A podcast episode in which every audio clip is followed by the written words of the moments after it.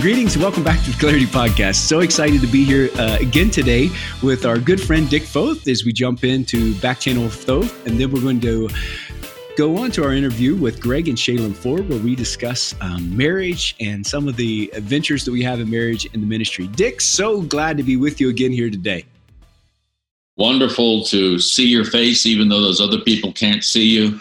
And there you are in a whole different country. I love it whole different country, and uh, they did let a West Virginian in here and uh, into Nairobi. So um, good, good to be here today.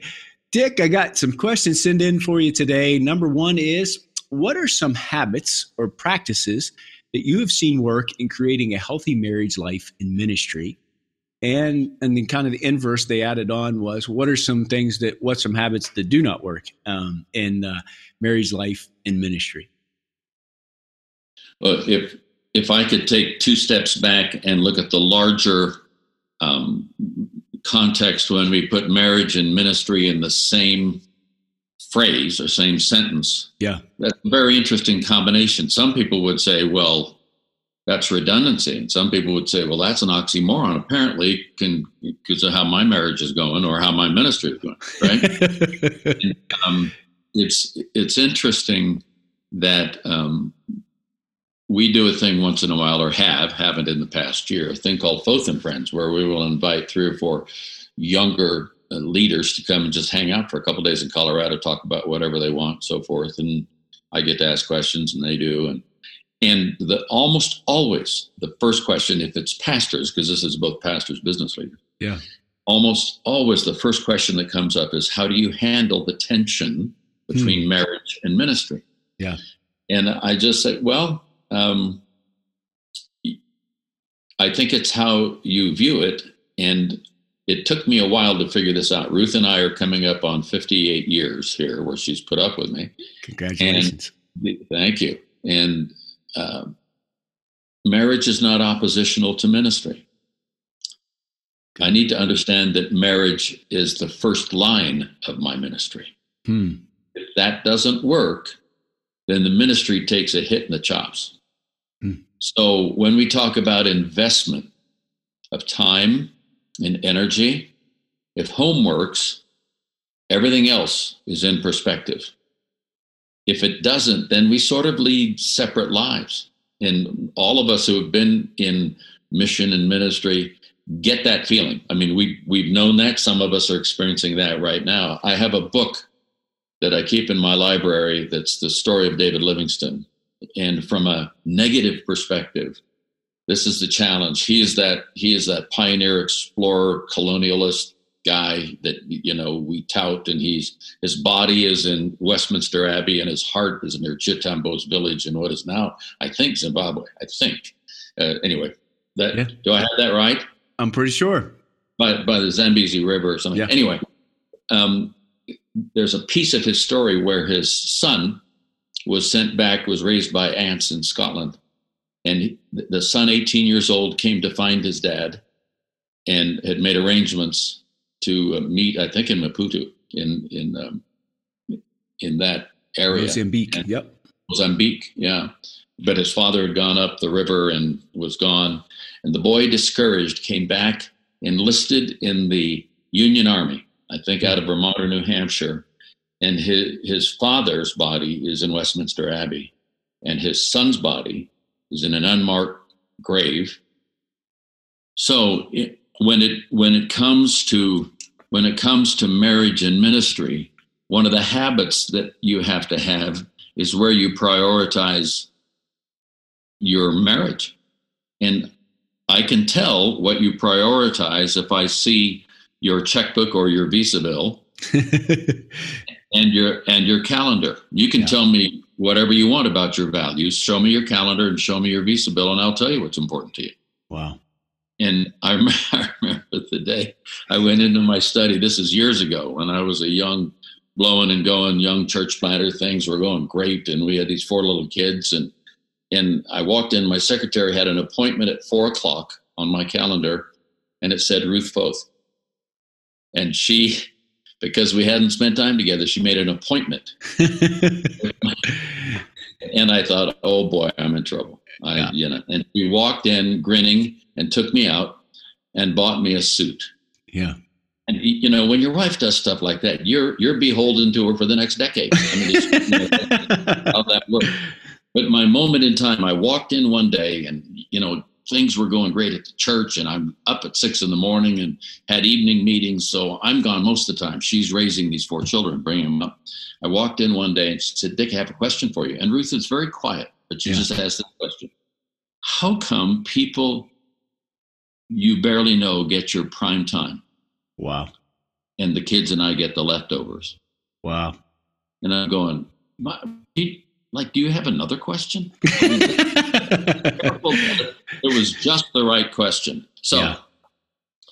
um, I think you, anyway, I think that's the heart of it. The habit is, if there's one habit, put your spouse in your family first, whatever that means for you. Yeah. And talk about that. Yeah. How do you feel yeah. about? Because the feeling is the piece that stimulates the action, right? What yeah. I believe it. Anyway, for sure, for sure. That's Good. my elongated answer, as always. No, phenomenal. Dick, second question along um, marriage lines is if your it would be your wife or her husband, you don't have a husband, but you have a wife, comes under criticism by someone in the church or team or in the ministry, how did how did you respond to that, and how what advice would you give to somebody that maybe is in that situation? Well, I think that I think the difference might be, or the or the um, structure might be, it is the criticism direct, or did somebody criticize you to somebody else, which is how it usually works. I don't have the guts to come face to face. Right. I used to stand in the back of the sanctuary sometimes and people would come out. Most people were very kind, loved that, you know, that phrase you said. That really terrific. But somebody once in a while would come and say, "Now, Pastor, um, what I'm going to say to you, I'm saying in love, which means you're going to get nailed. that's, that's the tee up yeah. to your dead meat. Okay, yeah. so I I think Matthew 18 works. I think that if it's a criticism directly, you need face to face. I think you need to be able to ask questions about what that is. I think as a husband in a, in a ministry situation, a lot of the criticisms, and I don't know that I got a ton, but you get enough. Yeah. Um, I didn't share with Ruth hmm. because she's raising these little kids. She's trying to take care of me. She's doing, and she doesn't need to worry about. And besides, she's probably going to get madder than I will, just because you're going to defend. You're going to go. The the quiet person becomes a she tiger in that situation. so, but especially if it's something that continues, I think you have a responsibility as a leader yeah. to try to nip that in the bud. Because what happens is, I think the spouse tends to feel like they should go and punch somebody out in the name of the Lord. I think that's what they tend to feel. But I think two things need to happen. One is you need to know what to share and what not to share because some stuff just needs to be water off a duck's back. But I also think in mission and ministry, we need to work at not being offendable. Hmm. It's hard. It's hard for me because I'm a guy who likes to be liked. Yeah. I have friends. You can say they're an idiot, and and they'll say, "Are you just finding that out? What's why are you so slow in the uptake?" So I think part of it part of it has to do with the fact of being criticized. Yeah. And the other has to do with how much time do I want to spend responding to that?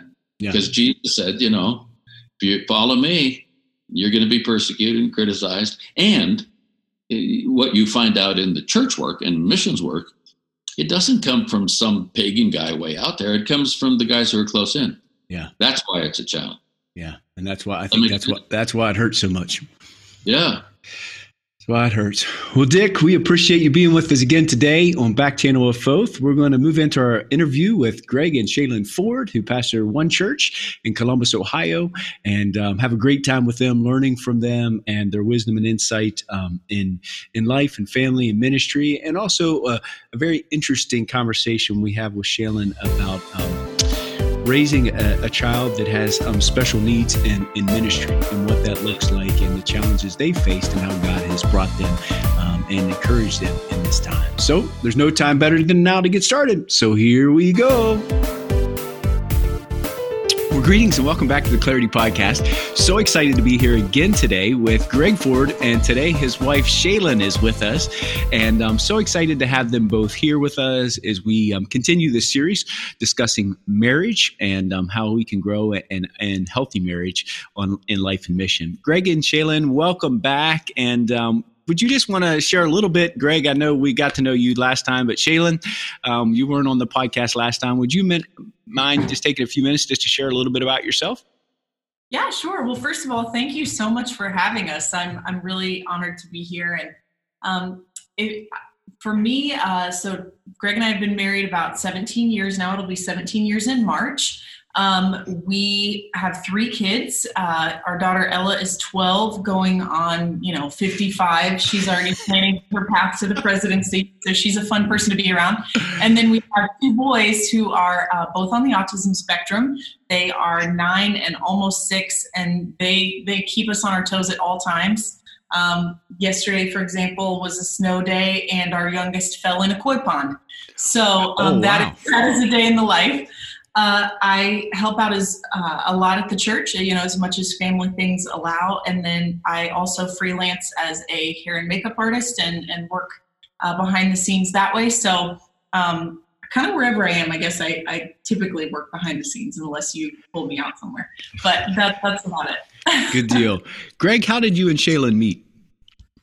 Yeah, we actually um, met kind of through a mutual friend. So I was uh, working actually at a summer camp in Ohio, and um, she was coming through. Actually, she was working with Chi Alpha uh, in a college uh, ministry and was dropping students off at the camp. And my friend was driving the old 15 passenger van. Come on, I remember that. And uh, that was before like the insurance companies just shut those things down. But um, right. anyway, he called me over and uh, I looked past him and saw her and I was pretty blown away. So I was like, you know what, I'm going to ask about her later. And uh, when he came back to pick the students up, I'm like, man, you need to introduce me to her, you know. So he he told me he wasn't going to. So actually, I believed him, and I figured, you know, it was never going to happen. And long story short, he introduced us, and um, and we got married a, a little while later. Awesome, awesome. Well, we're so excited, um, or at least I'm so excited to be with you here today. And one of the first questions I wanted to ask um, you both is who is who is someone that you've learned about life and marriage from, um, and probably someone that's really impacted your marriage? Yeah, I'll go. I'll go first. I mean, I, I think um, our parents. Uh, hmm. I would say both sets of parents, and and um, and I think you know you can learn from the good and the bad, right? Sure. So I think like taking it's kind of like ministry, right? You work with leaders and you you take good things away and you take something away. You're like, mm, I don't know if I want to do it like that, you know. Mm-hmm. And I think in our both of our parents sets of parents are, are wonderful people um, and they're humans and you get that really close look at them and um, and you come away and go man i want to make sure we we duplicate this. We've had a lot of very intentional conversations about what, what do we want to duplicate from our upbringing and then what are the things that we don't you know? And we, we don't want to live our whole life off of a vision of what not to be we don't want to be this that and that. But i think evaluating those experiences um, so for me that that's probably the biggest yeah, I, I agree. I don't know that I can say any one thing. I can't just, you know, point to one book that was like a game changer or, you know, a, a series or something. But I think you just if you're intentional about keeping your eyes open, you you learn from all around you. You learn from your own personal past, you learn from watching good marriages that you see around you and asking them questions and just going like what what has helped you guys get to where you are um, and just yeah gleaning all the way around um, constantly choosing to be a student of marriage i think is probably more the intention than uh, than just like any one particular thing. So you both lead, lead on a high level and um, so what i'm hearing you say even the leaders that lead on a high level can still be inquisitive and ask others about how to grow in, in their marriage. Would that be correct yeah, I, I got to tell. Actually, I got to tell you a great story about a missionary that impacted us big time. So we we actually we were going through this season where we were we were arguing about really petty things, and and usually when that happens, it's there's something beneath the surface, right? You're like we're we're petty, but we're not this petty, right? and so we're we're like what we're like what are we what are we actually arguing about? So we we had this uh, time where basically said, hey, I feel like we both have some un, unmet expectations So why don't you go articulate? You know, we, we have this line we use with each other: is a, a problem that's undefined is undefeated. If you don't know why you're fighting, really, you can't you can't actually solve the problem. So we, we kind of went to our corners and we we made lists of things that were um, unmet expectations. And um, mine, you know, was kind of bullet pointed or whatever. She came back. She's like, I don't know, I'm having a hard time with this. She goes, I honestly feel like I feel like I'm not being cherished. And, and it kind of caught me off guard because I personally felt like I was cherishing her, but I didn't want to get defensive because I was thankful that she told me that, right? right? And so I was like, hey, who is somebody that you see their marriage, and when you see it, you think, wow, he really cherishes her? Because I, yeah. I needed a paradigm. Like it's it's the quantitative stuff's easy to fix. Like, yeah, hey, how many times you want me home for dinner type thing. But when it's like qualitative, like I don't feel yeah. cherished, I'm like, I need some kind of yeah picture, okay? For sure. And, and, and I wanted to open myself up to because I didn't want her to have to come and go, why don't you be more like Aaron, you know? And, it's, you know, then it's like you feel defensive. So I was like, no, I, I want to know, like, because I'm not seeing it the same way. For sure. And she said, John Easter. Hmm. I don't know who John Easter yeah, for sure. John and Cheryl know him well.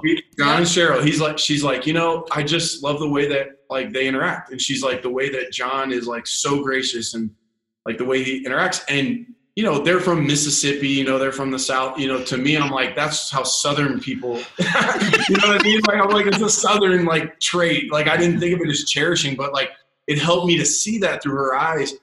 And so I'm all the time WWJD. What would John do? and, and, and, I'm ready to interact that way. But like they they had a big impact on us. You know, we we spent some time with them and and just seeing like their marriage was even just you know for a couple weeks like yeah. was was big for us. Mm-hmm. Good deal. I, I, think what you said a minute ago is really valuable um, about leading on a high level. I don't think you can lead on a high level if you don't continue to be a student hmm. your entire life. Yeah. And and making you know being observant and putting yourself in the position of the learner all the yeah. time. Yeah, that's good. Once, once you think you're past that, you're not qualified. so. I agree 100%, but I, I think the struggle is sometimes is as we grow in leadership, we've we are the people that we interact with becomes more narrow. At least that's been my experience. And so I, I, that's when you both said that I picked up on that because you're leading at a high level, you're influencing you have a large influence. But I think it um, affirms, it gives courage, it gives it models for others to know, hey, they're leading at high level and they're still learning and they're willing to ask and learn from others. And I, I think not give permission's the wrong word, but I think it gives us a model, which I think is is super valuable as you know as we move forward in, in marriage. What's what's one question? Uh, what do you? What's something you wish you would have known uh, before you got married that you know now? I mean, I can always go, but I, go for it okay. if you've got one. All right. I, honestly, the Enneagram, That's or, or, or, or like like like pers- uh, in personality test, right? So right. I, I, never took a DISC yeah. or a Myers Briggs or an Enneagram. I, I, never took any of that until after we got married. For sure. So it, it, was like actually, it might have been when we came to plant the church and like Sam Farina took us through the DISC or whatever, and we're like I'm like, oh my gosh, like these people know, you know, they know about me. and I'm reading through like these things like, hey, you're, I'm, I'm a DI on the DISC, I'm an eight on the Enneagram. And when they start describing these things, you're like, this is exactly how I think. So I think that self awareness earlier would have helped me yeah. understand myself, understand why I feel certain things or why I do certain things.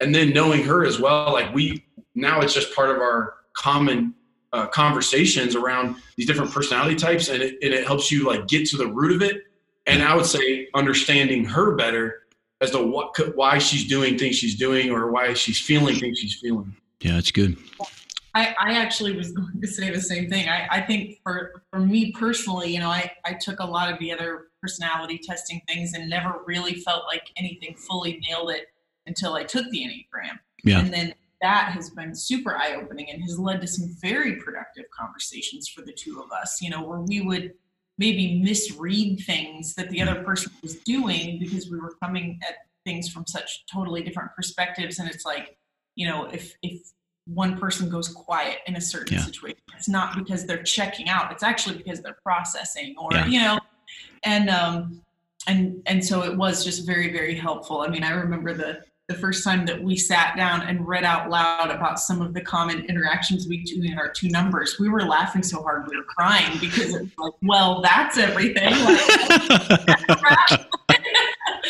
so yeah, super, super helpful. I think the struggle for me is I thought I was more unique than that, that somebody could ask me so many questions, then they like nail me and so on. And uh, Heather and I, my wife and I, we went through those. I said, man, it, it makes me realize I'm not that special. I thought I was a special person. I'm not like, what's up? Like, this person's never seen me and they just talked about my last 10 years exactly and um, anyway but it's i agree it's been super helpful for both of us and then um, yeah it's just to learn from each other and then it also helps me kind of lead into our next question when it comes to conflict is when we walk into conflict to know the different look at the different positions. So how have you both um, grown in learning to engage in healthy conflict? Um, do uh, one of you avoid conflict or you both love conflict? I know me uh, conflict's not super high on my things i love to do but anyway what have you learned about marriage and conflict and navigating it yeah, uh, for us, I am the one that I, I, mean, I'll do conflict, but it's definitely not my favorite. Like, I would rather do five other things first. Um, he's a little more willing to walk into it, um, and and he's really good at conflict. Whereas it, it's a it's a struggle for me to to hang in there. I've I'm learning how to get better at it, but uh, but it's a little tougher for me to fully engage. I tend to want to back away from it a little bit more.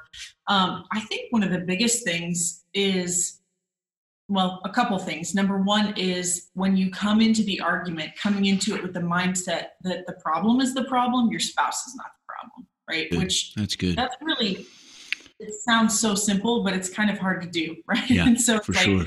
If I walk into it going, "You are not the issue," yeah, something else is the issue and it's it's maybe not bringing out the best in that person or maybe it's not bringing out the best in me but like let's tackle the actual problem. Um, and then I, I think also um, the other one that I, was really thinking about was um, really making sure that you understand what the actual problem is. So so a lot of times people tend to think that the thing on the surface whether it's um, say you're fighting about money, right? You're not really fighting about money. You're probably arguing more about security, respect, you know, things like that. Um, so a lot of times, what seems to be the issue on the top surface level is really more just kind of a, a symptom of the real problem, and it's something else underneath. And so if you're if you're both coming to the table with that level of honesty yeah. uh, of what is really bothering you in that scenario, then then you're going to actually solve the problem. You know, coming up with uh, back to the money argument. You know, you may agree to a certain budget, uh, and to a certain degree, that will solve the problem, right? But not really. Not if you aren't addressing the issues underneath that you both have with money, whether it's from the family situation that you grew up in, and or you are coming from it, you know, two completely different mindsets. Um, until you get to those things underneath, it's gonna keep bubbling up over and over and over in some form. Yeah, honestly, Aaron, I, I think um, conflict is the secret sauce of great marriages, great organizations. You know, hmm. but when I say it, like the word conflict has such a negative connotation. Like if, right. if, if I was to come to you and be like, Aaron, you know what, I think we need to have a conflict. You may immediately your you know stomach sinks. You're like, uh, you know, it's just ruins your day.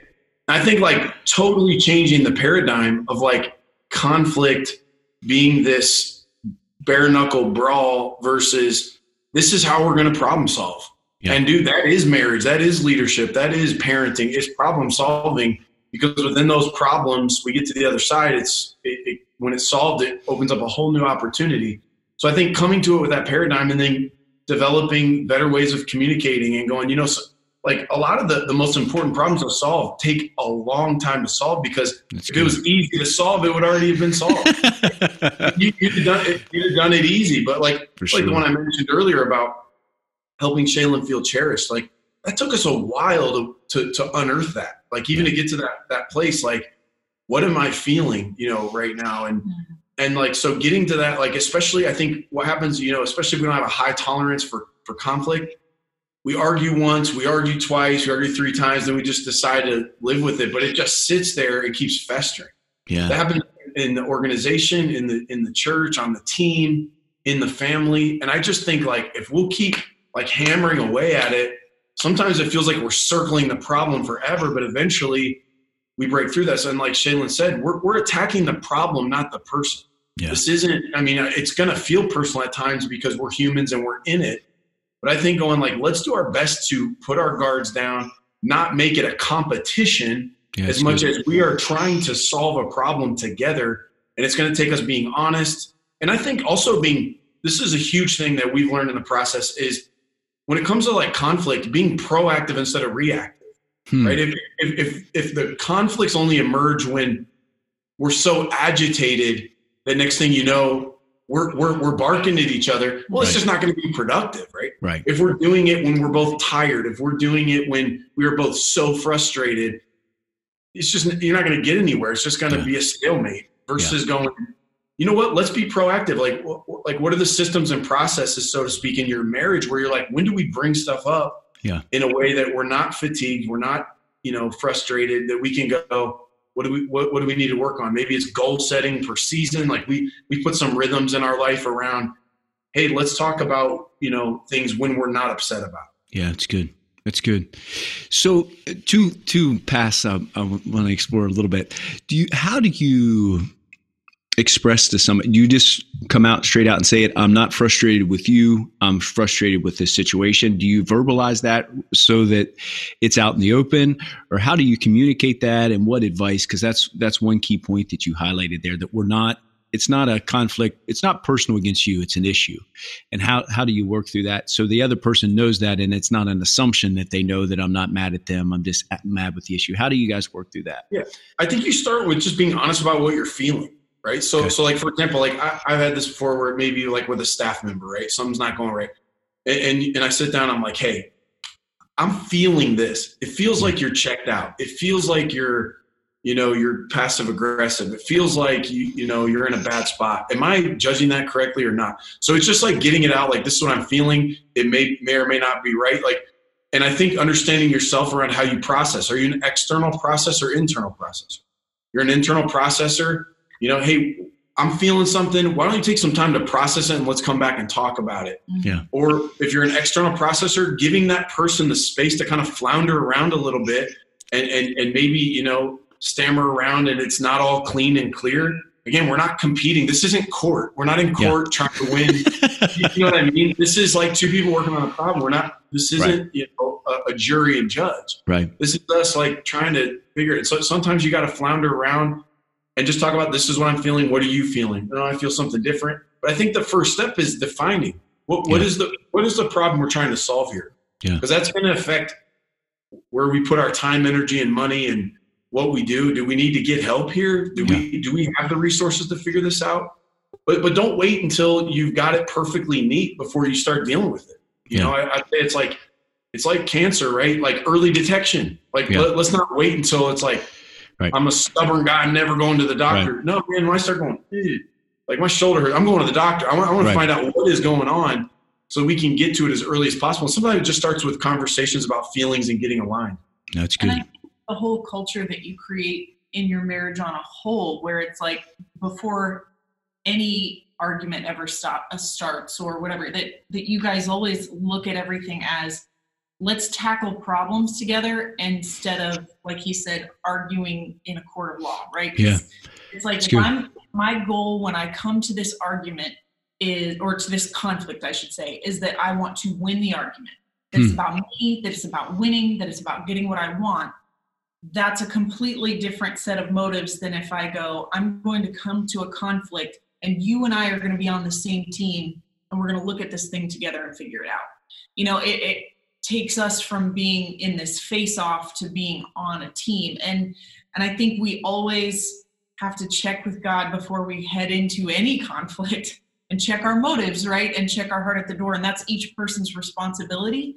And you have to kind of keep doing that throughout the course of the disagreement as well that if i feel that welling up in myself that i'm like i'm just about to make my point that nails you to the wall well, did I come to this because I wanted to nail him to the wall, or did I come yeah. to this because I actually wanted this to get better? Yeah, it's good. And it that's takes good. us being on the same team and like us sitting like this, and there's the right. problem, looking at it instead of me going, you that's right. do blah blah. That's good. That. That's good. And what I hear you saying is you clarify expectations when you go in, so there's no unconscious, unspoken, unrealistic expectations when you you you begin to tackle a conflict and look at it. That you're you're sharing those and get that out in the open, so that there's at least for me, I think that's uh, my friend Zach shared with me. You know the those expectations when they're unspoken, unconscious, unrealistic, and uh, yeah, maybe not agreed upon. Those just seem to be a lot of the areas that at least I know in my life and mission and work and marriage. That's where the conflict arises. So yeah. anyway, I think it comes back to what Greg said a few minutes ago. That we do say this all the time in in our marriage and in the organization that a problem undefined is undefeated. That's good. You know what it actually is. You will never conquer it. You can't wrestle in a you know can't wrestle a ghost to the ground. So. That's good. That's good. Well, hey, I want to move into a subject that we don't necessarily talk a whole lot uh, about in the church, um, and that is the importance of a healthy um, sexual life in marriage. I think, uh, at least I grew up in the church. It was something that you know we didn't necessarily talk about, but we we know the culture is talking about it. And if we're not talking about it in the church, I think we take our cues from the world, which are not necessarily where we want to take our cues for. And so, as pastors and leaders, um, how have you addressed and how do you help and lead people to to see the importance of a healthy sexual life in their marriage? Yeah, that's a it's a great point. You know, I think I think it's um, obviously when we think about sex, right, and the whole purpose and point of why God created it, it's to lead toward intimacy, right? I think one, I think there's probably a lot of reasons that it doesn't get talked about a whole lot within the church. I think some of it is because it is intimate, right? There are things that uh, are related to the sex life of every marriage. You know, Shaylin and I that I don't want to talk about with everybody. I, it's not everybody's. For sure. For sure. But at the same time, it's probably the most relevant topic in the world because it's something that every single person is walking through and dealing with. You know, yeah. and um, and the whole spectrum, and it's and it can be embarrassing to talk about, right? Like, yeah. I mean, I've people come, you know, when they're asking for help and they're going. Yeah.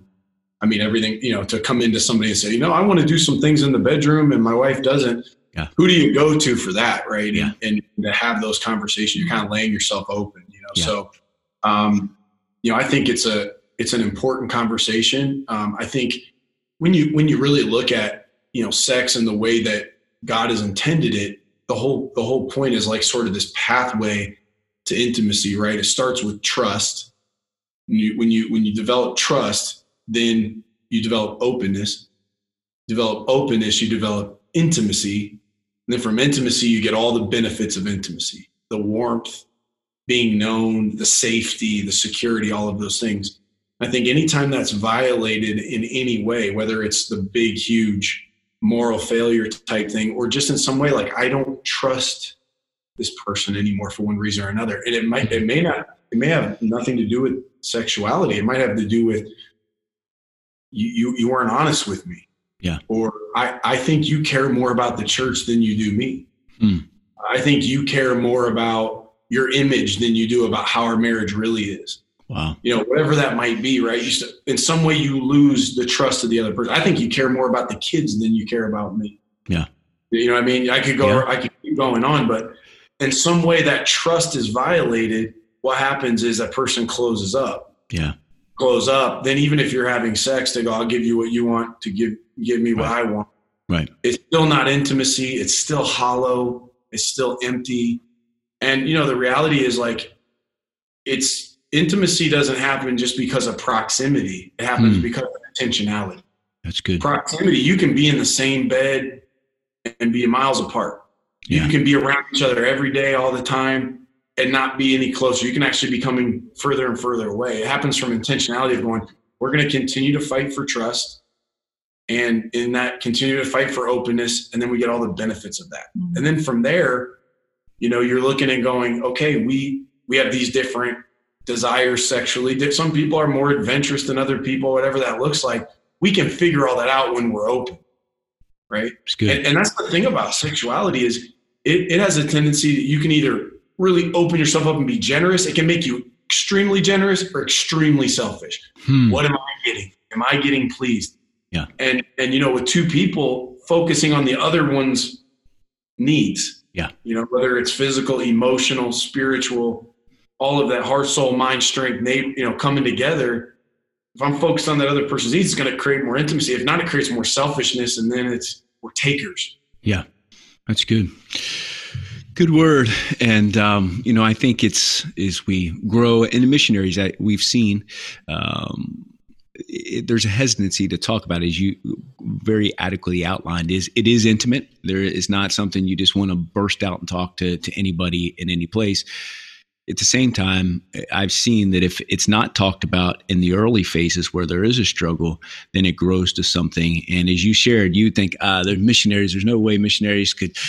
But I've, you know, I've worked with people that they they came to the field and they loved their husband or they loved their wife, and then they ended up loving somebody else's husband or somebody else's wife in the process. And and that's I think my passion for that is we do have to have someone that we can talk with. And may, it's not with everyone, it's not with the whole world, but there has to be some place that we can have when we're struggling in this area of sexual health. Um, that there's someone that we can reach out and talk to, and um, someone that we can trust. And I think it's it's super valuable. Yeah, I, I mean, th- think about what what we just talked about before this, right? Conflict, problem Yeah. solving.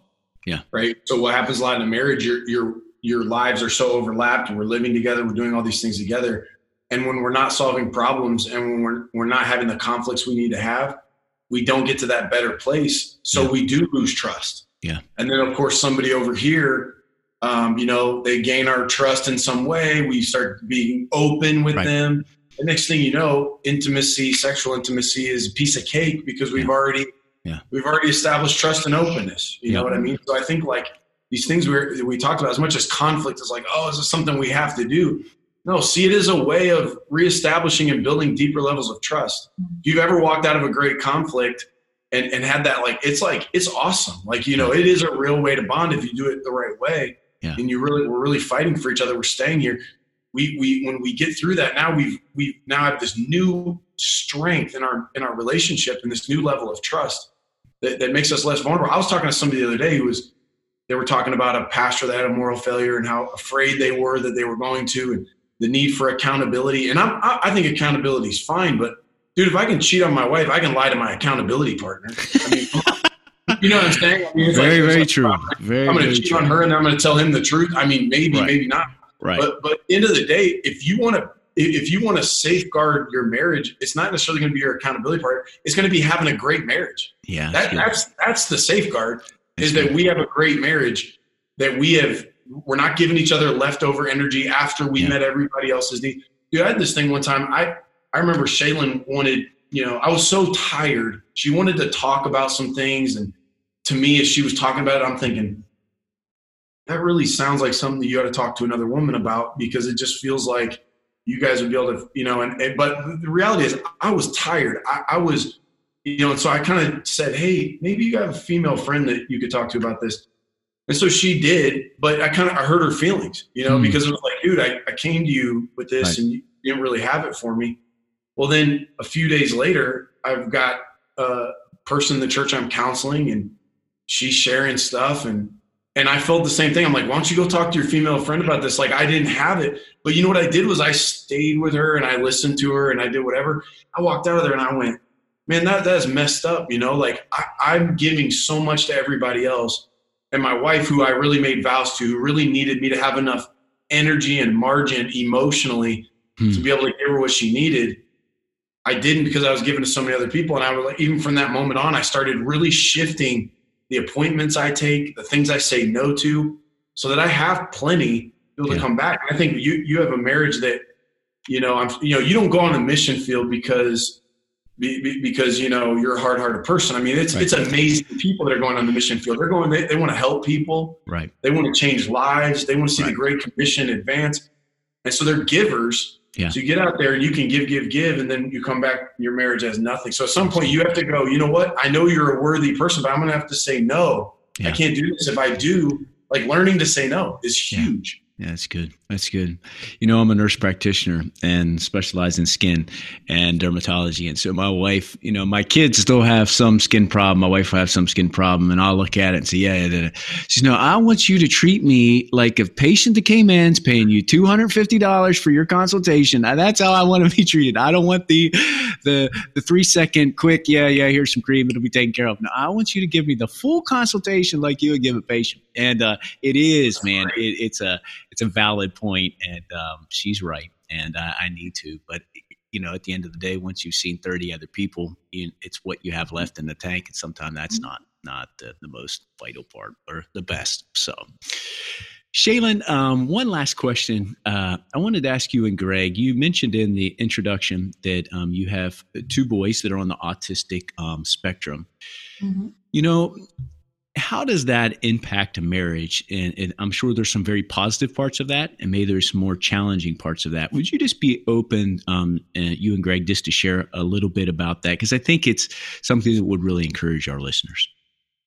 Yeah, it it definitely affects you. Um, having having a kid with special needs of some kind, you know, any kind of disability, is uh, it adds a whole other level to parenting, right? It's a it's a completely different animal.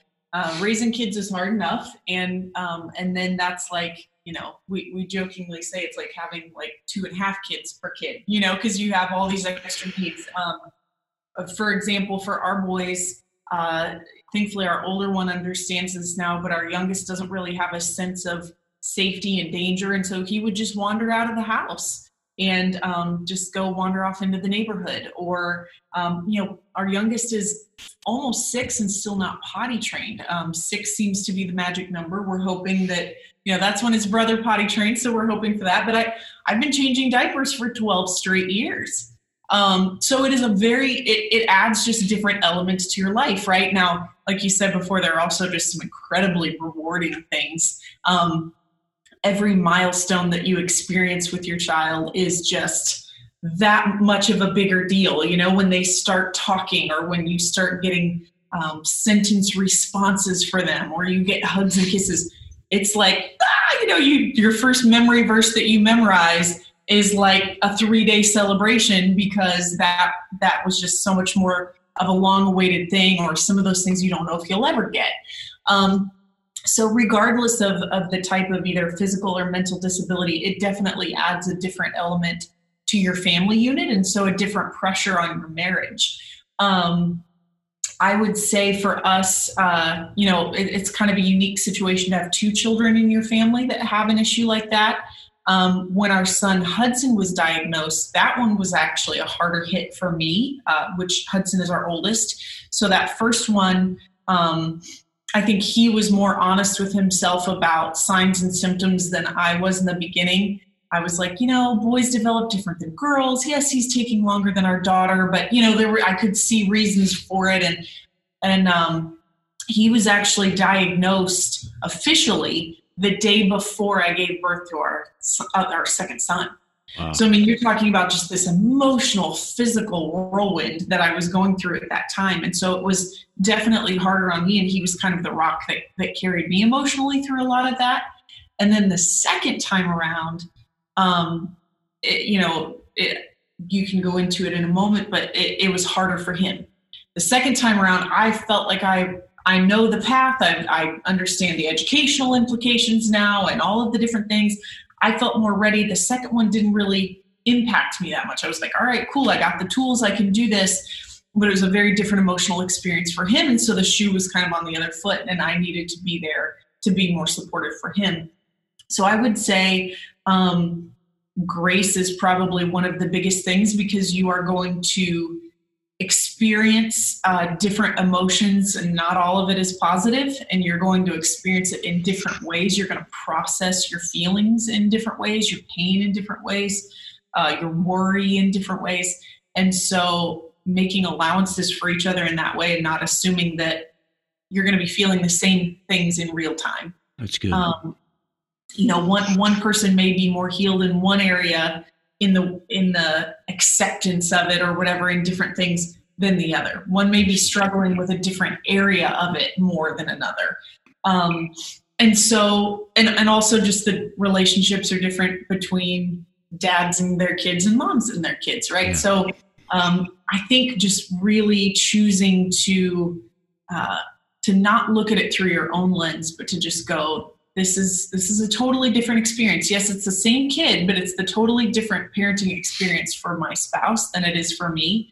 And so I need to just be an open space where we can really have the safety to say anything we're feeling and um, and hear each other out. I think that's super important. And I think uh, also making the time, you know, we already kind of talked about this earlier about giving of yourself all the time to people in the church or to whatever. You have to give so much of yourself for mm-hmm. your children to be able to do well. Um, it is such a round the clock job um, when you have children with any kind of disability. And so making sure that you go, you know what, we're going to find an adequate babysitter that can care for them we're going to make it a priority that we make time for each other every single week or every you know we have these getaways without a child without children or whatever. Find the things in your life that are going to give margin for your marriage because it's under that much more pressure. Um, and you will crack. You will crack if you don't make it a priority. It's just it's that much more weight on the foundation. So the foundation has to be that much more solid it's good. It's good work. I'm sorry, I don't know. No, excellent, excellent. No, you did great. You spoke from the heart. You spoke from the heart, and uh, that's that's what speaks to us. Greg. Yeah, um, two two pieces of advice. So so the first, um, we had a guy in our church who had an adult special needs child um, son who I kind of turned to when when especially when our second son was autistic because well one of the things the guy said to me was he said, Greg, you have to mourn the son you thought you were going to have so you can accept your son for who he is. And I, I would have never thought of that myself. I would have never thought of mourning someone who's alive. But in essence, what he was saying is you have to mourn what you thought the relationship was going to be. That you would have. Yes. Yeah. And so I did. Um, and I did that with Hudson. And we thought we were done after our first, uh, after our second child and then we end up having a third child. So it was kind of resurrected again. We find out we're having a son. I'm thinking, okay, so we have this special needs son. Then I'm going to have this other son that, you know, I'll have maybe the traditional relationship and all this. So I kind of resurrected the dream, and then I had to mourn it twice. So it was really the second time that that really hit me the hardest. But that that advice was really helpful because even even though I had to kind of mourn twice, it helped me to be able to move beyond and to accept this new thing. And then the scripture that for me has just been life is is Ephesians 3:20 that you know to him who's able to do exceeding abundantly above what we would ask or think. We think of that verse, we tend to preach that verse and immediately violate it, right? We we go like, yeah, it's a he's able to do exceeding abundantly above what we would ask, then we ask for something that we just thought of. You, you know what I mean? it's like, no, it's the thing you didn't think of yeah. and wouldn't have asked for. And to me, that's what really came alive with this. Like I wouldn't, I never thought about having special needs kids. I never thought about that situation. I definitely wouldn't have asked for it. Um, but the question is, do I believe is it's exceeding abundantly above? That's the hmm. question. Hmm. And that's where the Lord has brought me many, many times and over and over again of like, Greg, I can do more with this. Hmm. I can do more in this situation. Like your your boys and where they're at can I can use them in greater ways with with autism than you could if they were scholars, if they were, yeah. you know, level five leaders, if they were whatever, right? And and I think that's where you know practicing what we preach about, really trusting God. Because that was my fear. I'm like, man, I want my kids to exceed me, you know, like I want my ceiling to be their floor and all of that. And so I was feeling like, man, that's just you know, it's not going to happen. And God's like, you think I can't exceed? Yeah, it's good. It's a good word. It's a good word. Good word. Well, Greg and Shaylin, I appreciate you spending some time with me today. And um, we normally end the podcast in prayer. So, would e- either you or both of you would like to, to pray for us and pray that God will use the wisdom and insight that you've shared with us? And so, it's not just head knowledge, but things that we'll put into action in our marriages. And um, as you shared practically, it, it here at the end with parenting our parenting our kids. Would you pray for us? You got it.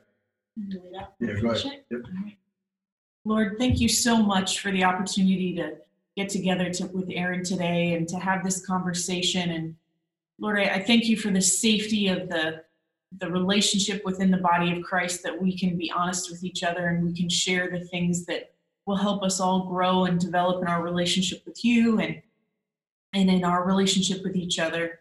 Uh, Lord, for every person that has listened to this today and, and maybe their marriage is struggling and they're in a difficult time, I just ask that you would speak directly to their hearts. I ask that the Holy Spirit would begin moving within their marriages and bringing about healing and, and clarity on what are the actual issues that they would begin to trust one another and that they would begin to be open with one another and uh, that they would have the opportunity to find the, the true joy and the healing and the blessing that you have planned for their marriage, that you want for them, Lord. And so I just ask that you would help them even today, that today would be the beginning of a turning point and they could look back at this moment and, and see that this was the time that you began to bring in a whole new season in their relationship.